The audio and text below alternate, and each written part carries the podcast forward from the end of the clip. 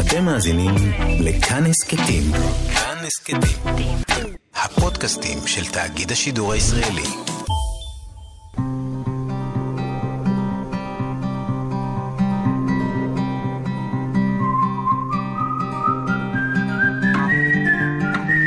אחת פלוס חמש. אורחים וספרים עם ענת שרון בלייס. שלום לכם מאזינות ומאזיני כאן תרבות. היום אין אורח או אורחת באולפן עם חמישה ספרים אהובים, משום שביקשתי לשוחח עם כמה סופרים שהם עבורי הפנים של הישראליות, ודווקא בימים הלא פשוטים שעוברים עלינו. שלושה יוצרים איתי, שלושה יוצרים שסיפור חייהם שזור בספרים שקראנו ואנחנו עדיין קוראים. וגם כאשר הם בבית וגם כאשר הם ברחוב, שלושתם שבורי לב אל מול מה שקורה לישראליות הזאת עכשיו. כל אחד ואחת בדרכו ודרכה. אז יהיו איתי כאן הסופר אלי אמיר, הסופרת לאה עיני, המשורר והסופר אילן שיינפלד, לשעה של שיחות על המצב, על הבית הפרטי, על המנהיגים שלנו ועל אפשרויות של אהבה. אבי, דודי, מורי ורוב גיבורי ילדותי היו מתהלכים במעברה בחליפות פסים, עונבים עניבות ומקפידים על פרח בדש, נמנעים מלבוש החאקי של אופנת הימים ההם. הם לא השתלבו באופנה ההיא. היו מהגרים מחוסרי עבודה וחסרי קורת גג של ממש. בתוך זמן קצר היטשטשו קמטי הגיהוץ של חליפותיהם, הצווארונים הוחתמו והם המשיכו בשלהם. במקום פרח בדש הכניסו לכיס החזה מטפחת לבנה, עד שוויתרו גם עליה. כי צללים התהלכו אז, והלב נמחץ למראם. הם ידעו כי איבדו את כל עולמם, ומי יזכור אותם, ומי יספר את סיפורם. הייתי בטוח כי סופרים ועיתונאים שבאו, גם הם, משם, יכתבו עליהם ועל עצמם. חיכיתי וחיכיתי וחיכיתי ואיש לא כתב. עברו עשר שנים, כבר הייתי סטודנט באוניברסיטה העברית, ואפילו שורה לא פורסמה עליהם, אז אמרתי לעצמי שאני אכתוב עליהם. שלום לסופר אלי אמיר. בוקר טוב. ויש לך ספר חדש שרואה אור בימים אלה, מחרוזת ענבר, ואני קראתי מתוכו, רואה אור בעם עובד, קטעי פרוזה קצרים, זיכרונות, ואתה אומר שם במחרוזת הזאת נחרזו זיכרונות מבגדד, מן המעברה, מן הקיבוץ, ממשרדי הממשלה. והסתכלתי על המילים האלה, בגדד, מעברה, קיבוץ, משרדי ממשלה, ואמרתי, הנה הישראלי הכי ישראלי שיש, אלי אמיר.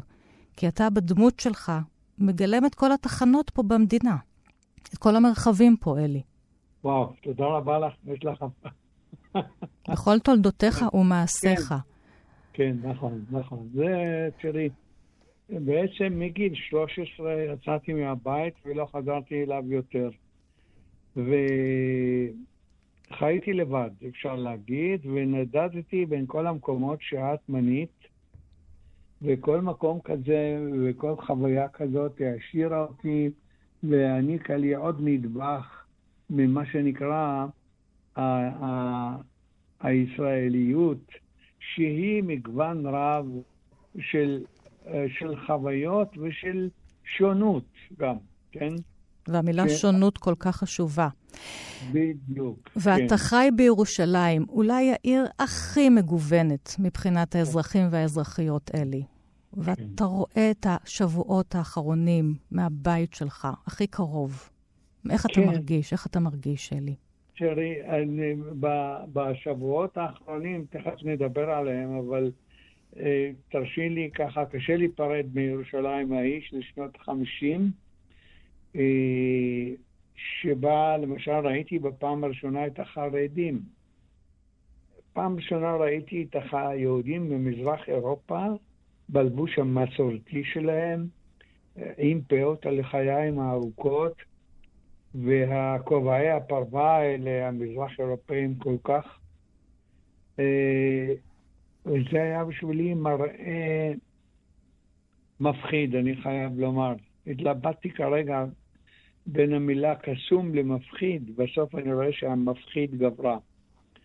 כי הם היו לי שונים, זרים, בלבושם, במנהגם, ביידיש שבה הם דיברו, בזה שהם הלכו ליד הקיר שהם חס וחלילה יראו בחורה או אישה. זה היה דבר מוזר לחלוטין בשבילי, ושאלתי כמובן את עצמי, האם אלה בני עמי? האם אלה יהודים? האם אני יכול להשתחרר? האם אנחנו אחים באמת, שייכים זה לזה. זוהי נקודה מאוד מאוד חשובה, ובעצם כל מי שראיתי בירושלים, והיהודים שם, היהודים במחנה יהודה, שהוא לא היה מקורא אז ולא היה מרוצף, ובחורף הוא לא היה בוץ, אבל זה היה לב החיים של העיר. מה עוד שבשולי מחנה יהודה עמד בית ספר ערב דעת, שבו uh, למדתי לבגרות. ומתי התחלת להרגיש שהם האחים והאחיות שלך? או לקח הרבה זמן. לקח הרבה זמן. לקח אז אתה... זמן, לקח שנים. אתה, כן.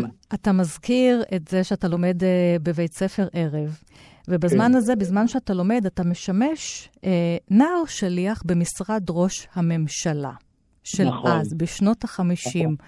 ופתאום חשבתי, אלי אמיר, אולי גם היום אתה צריך לעשות איזו שליחות. משרד ראש הממשלה, אז אם את מזכירה את זה, היה בראש רחביה,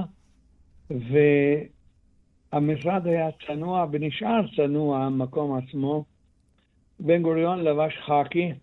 ביום הראשון שהתקבלתי לעבוד כנער ש- בשליח שם, שאלתי את פקיד המודיעין מתי בא בן גוריון.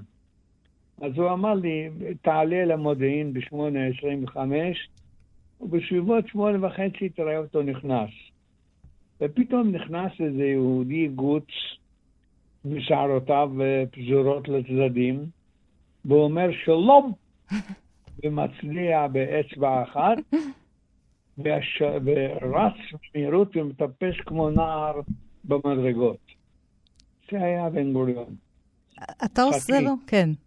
חכי, לפעמים בצהריים שלחו אותי לפולה להביא לו אוכל, והייתי הולך לבית ראש הממשלה, ופולה התרגלה אליי. אחרי פעם, פעמיים, היא התרגלה שאני השליח מביא המכתבים, והייתה מכניסה אותי לחדר צדדי ועושה לי כוס תה, ומביאה לי ביסקוויטים. טיפלה בי יפה מאוד, ואז נתנה לי את רב הסירים הזה, שהיה אז עם האוכל של בן גוריון. תשווי את זה היום למה שאת שומעת על הגורמה ואבי אבות הגורמה של אה, חבורת השליטים האלה ששולטת בנו היום, ותקבלי תמונה, את בגדי החאקי שלבש בן גוריון, ולא רק בן. גם ה- שרים הסיפורים האלה של היותך הנער השליח, נער האופניים, זה כתבת ברומן הקודם שלך, אה, נער האופניים, שגם עכשיו עולה כהצגה בתיאטרון אה, אח"ן, אה, ממש בימים אלה. אבל אני שוב שואלת אותך, הצגה, דרך אגב, יוצאת מן הכלל. נכון, שאיה קפלן.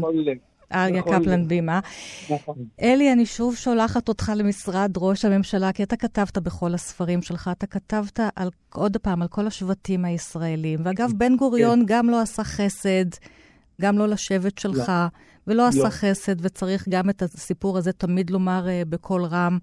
אני מבקשת ממך, אתה יכול לעשות שליחות, שליחות של דיבור, שליחות של פיוס? כי אה, עשית עבודה עם מהגרים, עם עולים חדשים, באמת, נערים, ילדים, גידלת פה, גם בסוכנות היהודית. תראי, עצם העובדה להיות נער שליח במשרד ראש הממשלה הייתה זכות. אני חייב להגיד לך את זה. המזכיר שלו היה יצחק נבון. יצחק היה בן 28, אבל הוא היה חצי אלוהים. יצחק היה רווק, ולפעמים הוא היה בא למזנון הקטן, שזה היה חדר, עם שולחן אחד בלבד, ואוכל יחד איתי סנדוויץ' בבוקר. ואז יצחק היה בא, והיינו יושבים אחד מול השני ומדברים. דרך אגב, עם השנים נתפתחה בינינו עד יום מותו ידידות מופלאה. כן, גם ידידות על בסיס ספרותי אחר כך. כן, הוא היה נשיא נפלא שלנו. נכון, אלה היו האנשים, ואני לא אזכיר לך עוד, כי תקצר היריעה. אז- אנשים צנועים שעשו את שלהם במסירות, והייתה להם תחושה של שליחות עצומה ושל קדושה כמעט בעבודה שלהם. קדושת השליחות למען uh, ישראל. נכון. אז מה אתה מרגיש היום? אתה מסתכל מהבית שלך, מה אתה מרגיש היום כשאתה מסתכל ברחוב, כשאתה מסתכל בטלוויזיה, קורא עיתונים, מדבר עם אנשים? תראי, היום אני חש לא פעם מנוכר. אני שומע את uh, ראשי המדינה, אני פשוט לא רוצה לנקוב בשמות ולהפוך את זה לשיחה פוליטית. כן. ואני רואה את הנהנתנות שלהם, ואני רואה את הזכיחות שלהם, ואני רואה את רדיפת הכבוד, ואני מתחלחל. המנהיגות של אז לא הייתה כזאת כלל וכלל. איפה אפשר אה, להצמיח מנהיגים? שוב, כי גם זה דברים שעשית כשעבדת עם בני נוער בעבר. איפה אפשר להצמיח מנהיגות חדשה? מנהיגה, אני מנהיג? אני חושב מתוכך. מתוכך, מתוך בני הנוער שהולכים היום לתנועות נוער, ונוער שהולכים לבתי ספר.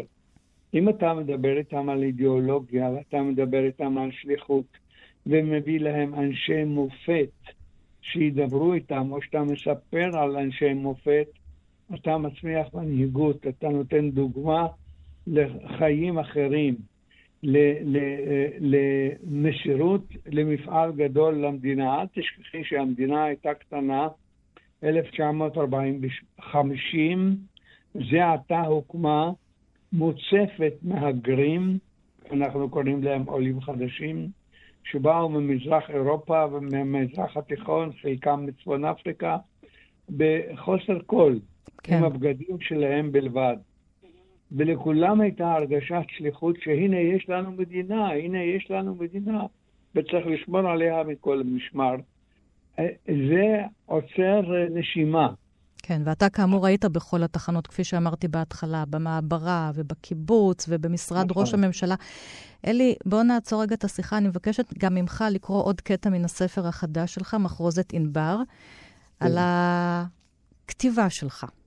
בשבתות נהגתי לברוח מהבית לכל מיני מחסנים, והייתי כותב שם בצנעת החורף ובלהט הקיץ. עד ששופצה דירת החדר שיועדה לכתיבה.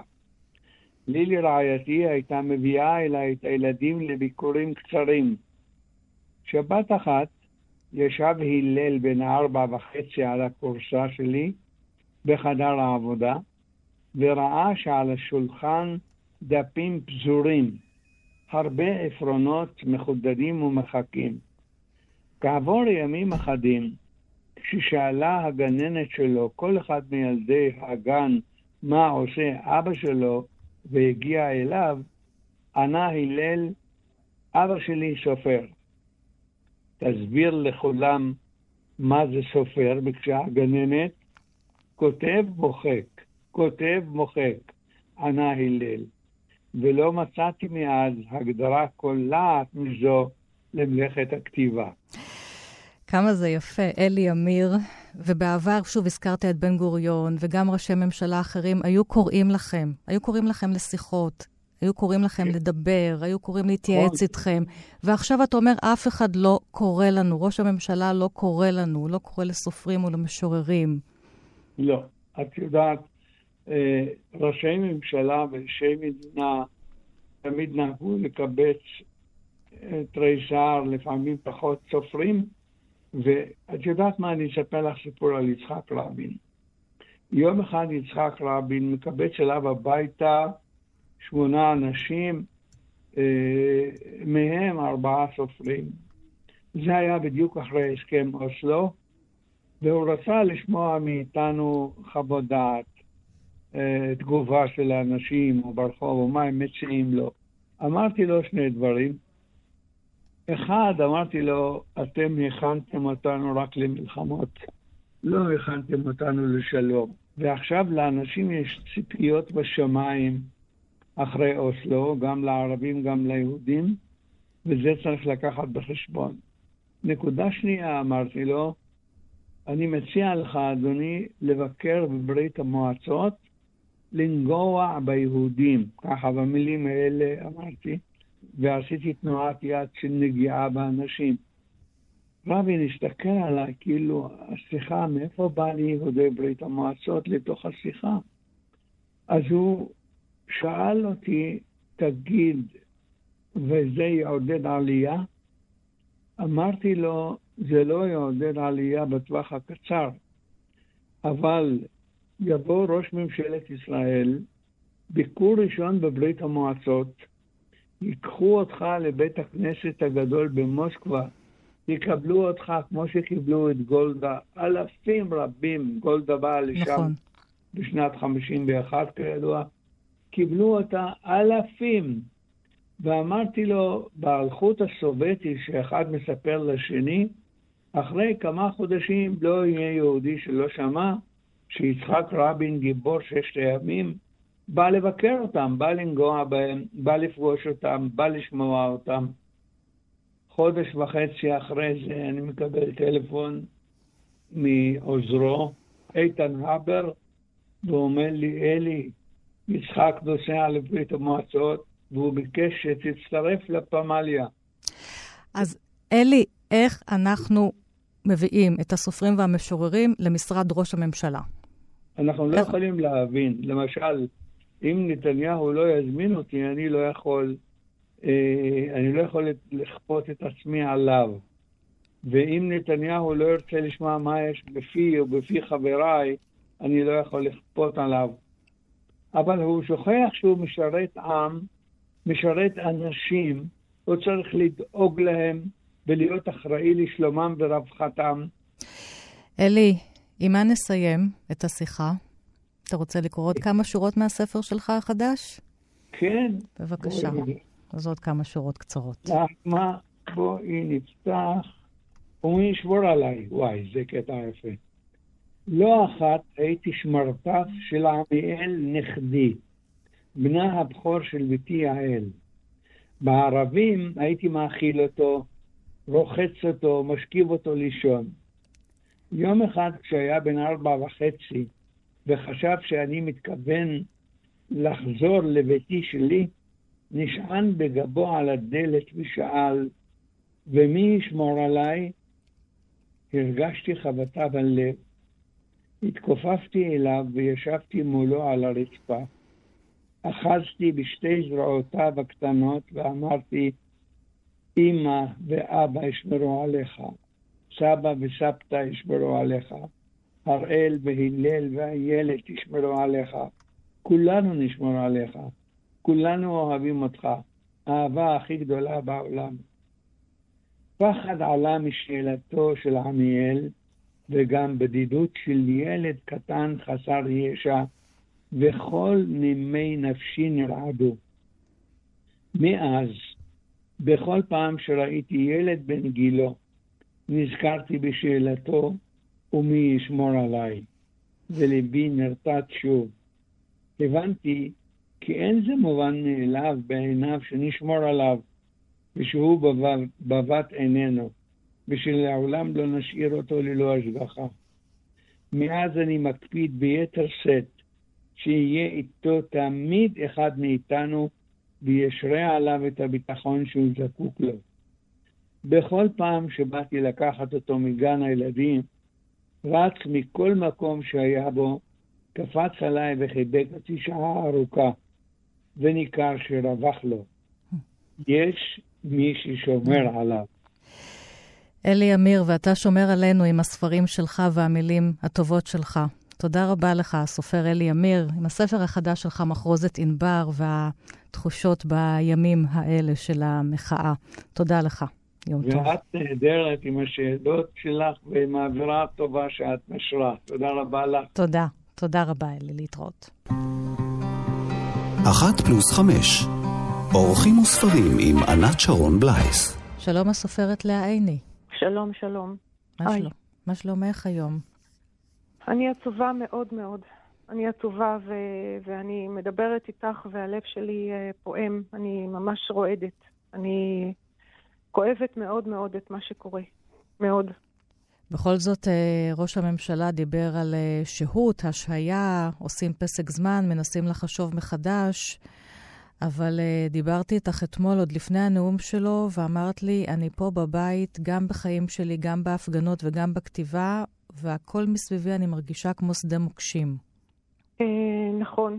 זה דבר שבאמת uh, כבר uh, שבר את כל, הדברים, את כל מה שנורמלי, את כל מה שיכול להיות בעדנו. בעדנו לא רק בעדי ומה שנקרא שמאל או הבוגדים או אני לא יודעת מה, אנרכיסטים, טרוריסטים, כל ההבלים האלה שמטיחים אחד באחר. אה, זה שובר את האמון במי מוביל אותנו כעם, כי אנחנו גוף אחד. כן. אנחנו גוף אחד. גם אם צד אחד מנסה אה, לחנוק, לקלל, לגמד, אה, לתעתע, אני לא יודעת מה, אה, אה, בחלק אחר מהגוף, זה הופך להיות אה, סוג של אה, נמק. וברגע שיש נמק, לא רק צד אחד של הגוף אה, נמק ונחלש או, או, או נושר, אלא כל הגוף, כל הגוף מת. אז אמרתי לך שחשבתי עלייך, וחשבתי עלייך עם הספר שלך, ורד הלבנון, הרומן אוטוביוגרפי שלך, כי נזכרתי שם בתיאורים שלך שאת מתארת את מלחמת לבנון השנייה ומה קורה בארץ, ויותר מזה, את הילדות שלך עם אב ניצול שואה. בשכונה אה, קשת יום בדרום תל אביב, ואחר כך את הופכת להיות חיילת, ואת בעצם מגיעה לטפל, לתמוך בחייל שבא מישראל הראשונה, מאיזו משפחה מפוארת, כי הוא ירה בעצמו, כי הוא לא רצה להיכנס ללבנון, הוא לא רצה להיכנס למלחמה. את טורפת שם את כל הקלפים של הישראליות, ופשוט הרומן הזה עמד אל מול... כן. Uh, כן, אני רוצה אבל עכשיו לחזור רגע לנקודת ההתחלה שלי כמי שגיבשה את התודעה שלה כבר ב- בילדות. והמוקש הפרטי הזה שלי נמצא בשואה. Uh, אני בת uh, של שורד שואה מסלוניקי, מיוון. כן. הוא היה שורד של חמישה מחנות ריכוז. כשהוא עלה לרכבת עם כל הסלוניקאים שעלו איתו אז לרכבת, הוא היה אה, אה, רשימה, מספר ברשימה. וכשהאדם הזה מגיע לארץ, בלי גרוש, בלי משפחה, אה, חסר כל, חסר כל, הוא מקים משפחה. והוא, אבא שלי היה איש פשוט, הוא לא היה טייס, והוא לא היה פרופסור, והוא לא היה שופט, הוא היה מוכר מספו בדרום תל אביב. הוא מכר אוכל לסוסים. בשכונת עוני, בשכונת שפירא. ואבי הוליד שלושה, שלושה ילדים. אה, אני הייתי הבת זקונים שלו. כשאני נולדתי, אבא שלי החליט שאני אהיה סוכנת הזיכרון שלו. הוא הכניס לי לתוך ה-DNA את הצלקות שלו, אה, את הכאב שלו, שאי אפשר לא להבין אותו. אבא שלי היה קורבן. ומגיל ארבע וחצי, אבי חוזר מעבודה, עבודת הפשוטה שלו, כן? אה, אה, אה, מתרחץ, יושב על, על מיטתי, אני בת ארבע וחצי, מספר לי סיפורי שואה. יום אחד, אני, אני, אני כבר בכיתה א', נכנסת המורה ציפורה, והיא כותבת על הלוח יום אה, הזיכרון לשואה ולגבורה ומדליקה נר. אה, הילדים פוערים פיות. אני, דרך אגב, אני הייתי, אני, אני הרגשתי חגיגית. אני הרגשתי שסוף סוף הסיפור של אבא זה לא נשמע, כי הסיפור הזה אמיתי, זה לא איזשהו סיפור לילה טוב.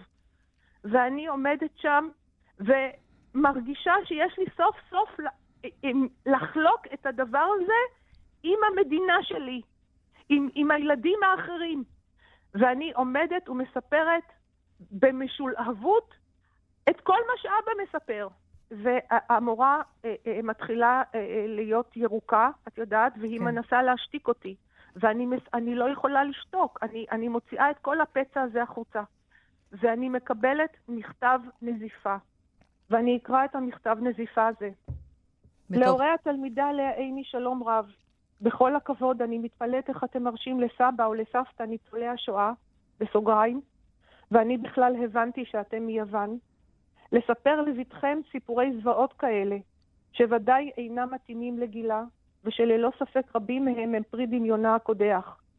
בבקשה, בבקשה, שאחד מכם ימצא את הזמן מחר ויסור אליי לשיחה. על החתום, המורה ציפורה.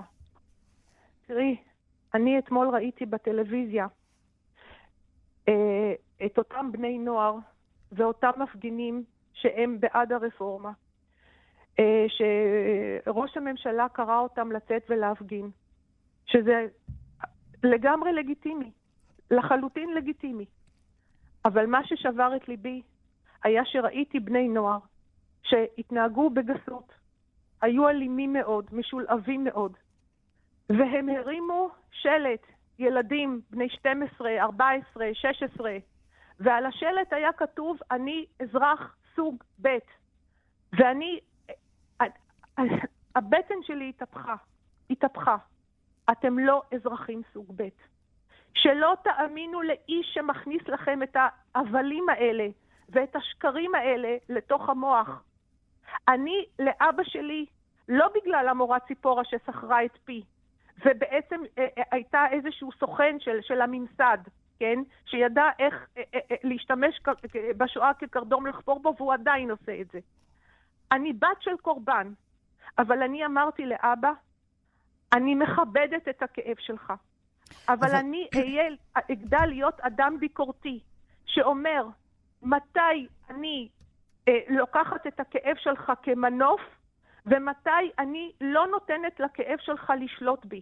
אני צריכה לקחת אחריות על החיים שלי. אבל העבר לה... שלך לא יכול לה... להיות העתיד שלי. יש בארץ הרבה אנשים שמרגישים שהם אזרחים סוג ב' וסוג ג', וחלק מהחוקים גם שמים אותם במקום הזה. לגמרי. ואת כותבת על זה בכל הספרים לגמרי. שלך. לגמרי. בכיתה, בכיתה ח' זה ישראלים, אחרת, ערבים, אז... לגמרי, אני מסכימה. אין שוויון הזדמנויות עד היום. אה, יש אפליות עד היום, אני מסכימה. אני חוויתי את זה. אני רציתי להיות סופרת. היד, ידעתי מה הכישורים שלי, רציתי ב, להירשם לתיכון עיוני. מגיעה מורה, מחנכת שלי, שידעה בדיוק מה אני רוצה ומי, ומי אני, ואומרת לאימא, לאה ככה וככה וככה, אבל בגלל הרקע שלכם, בגלל המוצא שלכם, אלה היו המילים. כן. אני מציעה שלאה תירשם לתיכון מקצועי ותהיה תופרת כמו אימא. לאה, אז איך אנחנו שומעים את הקול הזה היום, גם בכל מה שקשור לרפורמה משפטית ולשופטים שנמצאים בבית אני המשפט? מבקשת, אני מבקשת, אני, תראי... אה, אה, כי אה, מצד אחד הביקורת וההפגנות כל כך חשובות, כי צריך לשמור על כל זכויות האדם וזכויות הפרט של כל הפרטים וכל האזרחים פה, ומצד שני, אולי צריך קצת להסתכל אחרת על מערכות פה והגמוניות ואליטות שעדיין קיימות. ואת כן. כותבת את זה בכל לגמרי, ספר שלך. לגמרי, אני... גם היום את אומרת, אני לאה עיני הסופרת הידועה, אבל אני לא האליטה. לא, אני, אני, אני, אה, תראי, זה, אני לא מסתכלת על החיים כאליטה ולא כאליטה. כן. אני מסתכלת כל הזמן כאדם ביקורתי. כן. אני מסתכלת כאדם שאומר, כל מפלגה, לא משנה מאיזה צד היא, כל אדם שאני נותנת לו בקלפי את הכוח, האם הוא משרת אותי? כן. האם אותה מפלגה שכבר 40 או 30 שנה בשלטון קידמה אותי במשהו? עם, היא, עם אותה מפלגה, עם אותם אנשים שאני מאמינה בהם, אומרים לי היום בתור נער צעיר שהוא שוחר טוב, שגונבים ממנו את העתיד שלו. אומרים לו, אתה אזרח סוג ב', הוא צריך להבין שהוא נתן שליטה לאנשים שלא רוצים בטובתו. כי אין אזרחים סוג ב', יש מנהיגים סוג ב', יש ממשלות סוג ב'. אסור לנו לתת שליטה לאף אחד. אני היום כאדם שבאמת סופרת עם כל, ה, עם כל הכיבודים וכל ה... זה, אני לא נותנת אמון גם בצ... במפלגה מהצד שלי. כל אדם שיש בו כוח, אני קמה כל בוקר ואומרת במה הוא משרת אותי. אם הוא לא כן. משרת אותי בטוב, אני לא מאמינה לו. אני לא נותנת לאף אחד לגנוב את, ה, את, ה, את המילה שלי ואת הדעה שלי. לא, אסור לנו לתת אחריות על החיים שלנו, גם לא בידי המנהיגים שלנו. צריך לקום כל בוקר ולהגיד, האם אתה מיטיב איתי או שאתה משתמש בי? ומשתמשים בהם, ולפעמים כשמשתמשים גם בי, אני אומרת, אני לא במשחק הזה. ואי אפשר לעשות את הדברים האלה בלי דמוקרטיה. בלי דמוקרטיה, בלי בג"ץ, בלי מישהו שישמור עליך, שישמור על הזכויות שלך, שיכבד אותך כאדם ולא כקורבן. אי אפשר לעשות את זה. לאה, אני רוצה לשאול אותך, מה, מה, אני, אני שומעת את הכאב שלך, ואת גם מדברת איתי על זה שאת uh, כותבת בימים אלה ספר ומה קורה שם? איך את, את רואה את כל ההפגנות, ואת יוצאת, ואת משתתפת, ואיך את חוזרת לשולחן הכתיבה, לאה? תראי, אני משתתפת כמידת, כמידת יכולתי. את יודעת, כן. המדינה הזאת, כן, שאני אוהבת אותה, אהבת נפש, זאת, זאת המדינה שלי, זאת השפה שלי. Uh, uh, הסיפור שלי פה הוא כמו, הוא, הוא פסע ב, בתוך הצלקת הגדולה של כולנו. אין כאן בית בלי פצע. ואיך את חוזרת אני, עם זה לשולחן הכתיבה, לאה, בימים האלה? תראי, אני, אני, אני עכשיו רק מת, אה, אה, מכניסה תיקונים אחרונים בספר, אבל לא הספר שלי עכשיו חשוב, זה לא הספר. זה לא הספר, זה הרקמה המשותפת שלנו. יש לנו רקמה מצולקת משותפת אחת. אסור לנו לתת לאף אחד לא לדמם אותה, כן. ולא להפוך אותה לגדם, לנמק. אסור לנו. אנחנו אנשים שצריכים להיות, אה, אה, להבין שאנחנו אה, עם סיפור משותף, עם גוף אחד, עם גוף אחד. אי אפשר לקיים ערבות הדדית ואחווה ואנושיות, כן, אם מישהו מרעיל לנו את המוח. לאה עיני, הסופרת, אני מאוד מודה לך. מקשיבה ושומעת את הכאב שלך, את הלב הנשבר. אני מאוד מודה לך על השיחה הזאת. תודה. תודה, תודה רבה. שיהיו לנו ימים תודה. טובים. תודה. אמן, אמן. תודה. אחת פלוס חמש, אורחים וספרים עם ענת שרון בלייס. שלום לסופר ולמשורר אילן שיינפלד, שהוא בין המובילים והמובילות של מחאת הסופרים והמשוררים בשבועות האחרונים. אה, שלום אילן. שלום ענת. שיר ארס, אתה מפרסם בשירת ההתנגדות, אה, כתב עת שערכת ופרסמת לא מזמן. העית ברח מן הכלוב, כמה עצוב, אוי, כמה עצוב. אבל הוא ישוב, העית. הוא עוד ישוב אל הכלוב. Uh, הצלחת לישון קצת אחרי ההצהרה של uh, בנימין נתניהו, ראש הממשלה, שהוא משהה את החקיקה ומבקש לדבר. אתה הולך לדבר איתו, עם ראש הממשלה שלך?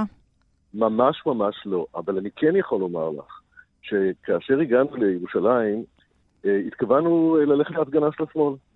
ומכיוון שהייתה הפגנה ענקית של הימין עם דגלי ישראל, בטעות נקלענו להפגנה של הימין, ילדיי ואני.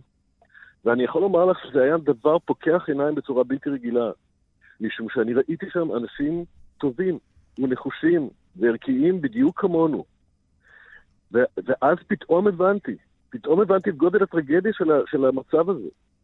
הבנתי שמה שקורה בינינו זה איש אחד, שאני יכול להבין אותו, שנאבק על חייו, שלא רוצה לשבת בכלא, אבל הוא קורע את החברה הישראלית לגזרים, הוא, הוא פוגע בסיפור המאחד של, של, של הישראלים, 75 שנה. אתה מתרוצץ בארץ בשבועות האחרונים עם שני הילדים שלך, יש לומר, כי אתה אב אה, יחיד, הורה יחיד, ומה אתה מלמד אותם תוך כדי זה? הם ילדים קטנים, בני עשר. הם תכף יהיו בני 11, ואני יכול לומר לך שאני מסביר להם לפרטי פרטים את המצב, אני מסביר להם מה, זה, מה החקיקה הזאת אה, עלולה לחולל, אני מסביר להם על מה אני נאבק, ואני גם מתנצל בפניהם לפעמים, ברגעים מסוימים, על כך שאני מטלטל אותם, וברגעים אחרים אני משתדל להיות מאוד קשוב לצרכים של כל אחד מהם. כי אם למשל, יש לי בן אחד שמאוד קשה לו עם הפגנות, אז אני ממיין את כמות ההפגנות שאני הולך עליהן. תראי, אני מבחינתי הייתי הולך לכל הפגנה בקפלן שבוע אחרי שבוע, אבל אני לא יכול לטלטל פה. כן, יש לומר שאתה חי בצפון הרחוק, ועל כך אני בכלל אה, מורידה את הכובע עם כל הנסיעות שאתה עושה, וביחד איתם, פעמים רבות. כן, ככה נכון, מכניס להם נכון. מסע כומתה דמוקרטי עד הסוף. זה ממש מסע כומתה לילדים שלי, וזה לא, זה לא פשוט, זה לא פשוט. כי ילדים uh, זקוקים לעוגן ולביטחון שלהם, וגם אני עצמי, אגב, אני מזל שור, אני שונא להיות מחוץ לבית שלי, והאמיני לי שאם הייתי יכול, הייתי נשאר לשבת בבית לכתוב, לכתוב את הספר הבא, שעצרתי את כתיבתו. אילן, אני... אני לא יכול לשבת בשקט. ובאמת אתה בין האנשים שהובילו פה את זכויות הלהט"ב ועשית מאבקים פה. אתה זוכר שלפני אה, לא מעט שנים כת... פרסמת איזשהו שיר שנתפס בעיני החברים מה... מהשמאל שלך אה, כשיר ימני, כי אתה גם היית מהמובילים של המחאה אה, נגד מלחמת לבנון הראשונה, ואז השיר שכתבת במלחמת לבנון השנייה, תחזקנה. כתבתי אותו בשבוע שבו חטפו מצד אחד את גולדברג רגב ומצד כן. שני את גלעד שליט. כן. ואני, זה עורר אצלי, זאת אומרת, זה לחץ עליי על ההדק, כן. של, על ההדק של, של הסרדן. זה עורר אצלי תחושה שאני, שקמו עליי לכלותני. וזה הדבר של, שלמדתי להכיר אז, שיש בי הדק של הסרדן. כן. שהוא מאוד דרוך ומאוד ערני כל הזמן, כי כך גידלו אותי. ואז uh, קמה עליך קול צעקה ואמרת לי, אני זוכרת שדיברתי איתך ואמרת לי, אנשים עוברים לצד השני של המדרכה ולא אומרים לי שלום. איך אני אומרת לך, האם אתה תעבור לצד השני ותגיד שלום למישהו שלא חושב כמוך? למישהו שאולי שונא אותך? האם תושיט יד ותגיד לו, בוא נדבר ונכיר אחד את השני? כן, תראי, אני רוצה להגיד לך משהו. גם בעניין השיר ההוא. כן, כי אני זוכרת את החוויה הפרטית שלך ואת כן, הכאב שלך. כן. נכון, וגם לגבי שאלתך. אני חושב שבשיר ההוא, עד כמה שזה נשמע מוזר, קרה לי נס, ואני אגיד לך מה הוא. אני לא ידעתי שבתור בן דור שני לשואה, חונכתי לשרוד ולא לחיות. אני לא ידעתי שאני תוצאה של הפיצוץ הרדיואקטיבי הזה של השואה.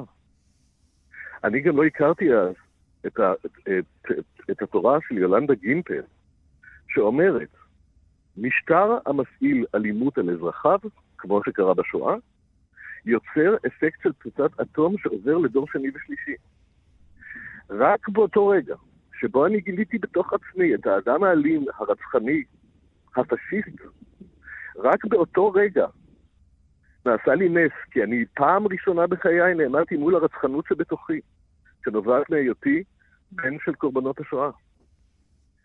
ואת יודעת מה? אני משלם מאז הרבה מאוד כסף כל שבוע כדי ללמוד איך להתמודד עם הדבר הזה, ואיך לאזן אותו, ואיך לשמור עליו. וזה מבחינתי נס. ולכן כן, אני מסוגל לשבת ולדבר עם כל אדם, חוץ מכמובן אדם הקם עלי לכלותני. כן. אבל אם יבואו מהימין ויגידו, אילן שייסד, אנחנו מזמינים אותך למפגש סופרים או, או, או אקטיביסטים, כולל הימין הפוליטי, אני אבוא ברצון רב. בתנאי אחד, שאכן אפשר יהיה לשבת ולשוחח, ואפשר יהיה להבין איש את כאבו של, של השני, כי אני בן דור שני לשואה משני הצדדים. אבא שלי איבד את אחיו ואחותו בגטו מוגילב. בקושי שרד. אימא שלי בקושי שרדה. כן, כי אז, כי אתה היית בן... ואני יודע שאין לי ארץ אחרת. אני יודע שאין לי ארץ אחרת, ואני יודע שאני לא יכול. תראי, ענת, אני רוצה להגיד לך משהו. לפני חודשיים, שלושה, לפני שהתחילה המחאה, הלכתי ושילמתי כסף על דרכון פולני, שזה דבר מנוגד לחלוטין לכל ערכיי, מרוב פחד. היום אני כבר לא פוחד. היום, אחרי שלושה חודשים שההתנגדות כל כך התעצמה, אני יודע שאנחנו מחנה עצום ורב. שאף אחד לא יוכל להוציא אותי מפה. ואף אחד לא יוכל לערער על זכותי לחיות במדינה הזאת, כי אין לי מקום אחר. אני גדלתי בבית של שני ניצולי שואה. אני יודע שאין לי לאן ללכת, ולכן, ומכאן הכוח של המאבק. כן. מכאן הכוח של המאבק שלי, האישי, של אילן שיינסטד. מכאן אני לוקח את הילדים שלי ומסתובב איתם בכל הארץ. כי אין לי לאן ללכת. זה המקום שלי, זאת המולדת שלי, זאת הלשון שלי, ופה בתרבות העברית ובספרות שלה השקעתי את כל חיי. אילן, אני מבקשת שתקרא את השיר הזה שפתחתי בו, שיר ארס. שיר ארס. העית ברח מן הכלוב. כמה עצוב, רועי, כמה עצוב. אבל הוא ישוב העית. עוד ישוב אל הכלוב. שם ילד, שם. לעית יש ציפורניים, הוא יתקע לך אותן בעיניים. אבל שם ילד, שם. עוד ישוב אל הכלוב. שם ילדי, שם. לעית יש גם מקור. הוא ינקר לך חור בכבד ובקרביים, אבל שם ילד, שם. הוא עוד ישוב אל הכלוב. העית ברח מן הכלוב. זה טבעו של עוף טורפני. כך זה היה בימי בית ראשון, וגם בימי בית שני. אבל שן ילד, שן, הוא עוד ישוב אל הכלוב. שן ילד, שן, העית ינקר אותך ואותי, יחריב את ביתך וביתי. אבל שן ילד, שן, הוא עוד ישוב אל הכלוב. זה טבעו של העית, בני. זה אבלי וזה יגוני. אבל שן ילד, שן, הוא עוד ישוב אל הכלוב. וזה שיר שכתבת לפני uh, שלוש שנים, ב-2020, ועכשיו אתה מצרף אותו אל הכתב עת הזה, שירת ההתנגדות. אני, אני אגיד לך למה, מכיוון שאני, לצערי הרב, ניחנתי ביכולת uh, לראות למרחוק. ואני אומר לצערי הרב, מכיוון שחלקים ניכרים מהדברים שאני כותב עליהם, ואנשים חושבים שאני ירדתי מדעתי, בסופו של דבר מתממשים. כשאני כתבתי לפני חודשים ארוכים, שיום אחד עוד יבוא לקחת אותנו מהבתים, אף אחד לא דיבר על זה למשמר הלאומי. אבל הנה, בבקשה, גם סח אותנו בדבש, שהוא יוצר את, המח... שהוא יוצר את החקיקה, גם יקים משמר לאומי שיאסוף את האקטיביסטים מהבתים שלהם, ואחרי החגים הוא יחזור לחקיקה, הרי זה ברור. אבל אילן, אפשר לדבר. הרי המחנה של השמאל זה מה שהוא אומר כל הזמן, בוא נדבר, חופש ביטוי, בוא נשמע את הקולות, אז יאללה, בוא נדבר. בוא נשמע את אה, הקולות, זה הרי חרוט על הדגל. אני אשמח מאוד. של ההומניסטים. אני אשמח מאוד. את יודעת מה, עם מי אני מוכן לדבר? עם סיוון הר שפי, עם אליאס כהן, עם אירון איזקסון, עם החברים שלי מהציונות הדתית, שאני מאמין בתואר כוונותיהם ובאהבת ישראל שלהם. ואני יכול לומר לך למשל שהייתה לי שיחה מאוד ארוכה עם סיוון הר שפי, המשוררת. המשוררת, כן, סיוון הר שפי. כן, זה דברים שקורים uh, בלי שאף אחד יודע, אבל אני ניהלתי איתם שיחות מאוד חזקות בימים האחרונים, מכיוון שהיו חלקים של דברים שהם uh, לא אהבו בקבוצה של מחאת הספרות והסופרים, וסיגן אפילו עזבה אותה, ואז אני מיד צלצלתי אליה. וניהלנו שיחה מאוד מאוד ארוכה. איתם אני מוכן שאתה תדבר עד מחרתיים. כי אני יודע, אני מאמין בהם, אני, אני מאמין בכנות כוונותיהם, אני מאמין באהבת ישראל שלהם, שהיא כמו שלי. ואדרבה, את יודעת מה, אולי זה אפילו דבר שזה מה שאנחנו צריכים לעשות, לעשות קונגרס סופרים, סופרי ישראל, שישב וידבר, ויתווה יחד חזון משותף, אמיתי. אני מוכן ללכת לזה מחר בבוקר, ולעשות את זה גם במעלה אדומים או באפרת אם צריך. הסופר והמשורר אילן שנפלד, אה, ממובילי המחאה של הסופרים והמשוררים כאן בישראל, תודה רבה לך. להתראות. תודה רבה לך. מאזינות ומאזיני כאן תרבות, עד כאן התוכנית המיוחדת על הישראליות בימים האלה. תודה לסופרים שהיו איתי, אלי אמיר, לאה עיני ואילן שנפלד. אני ענת שרון בלייס, וכל התוכניות שלי תמיד זמינות לכם בעמוד ההסכתים של תאגיד השידור, עוד פרטים בעמוד הפייסבוק שלנו. תודה לכם ולהתראות.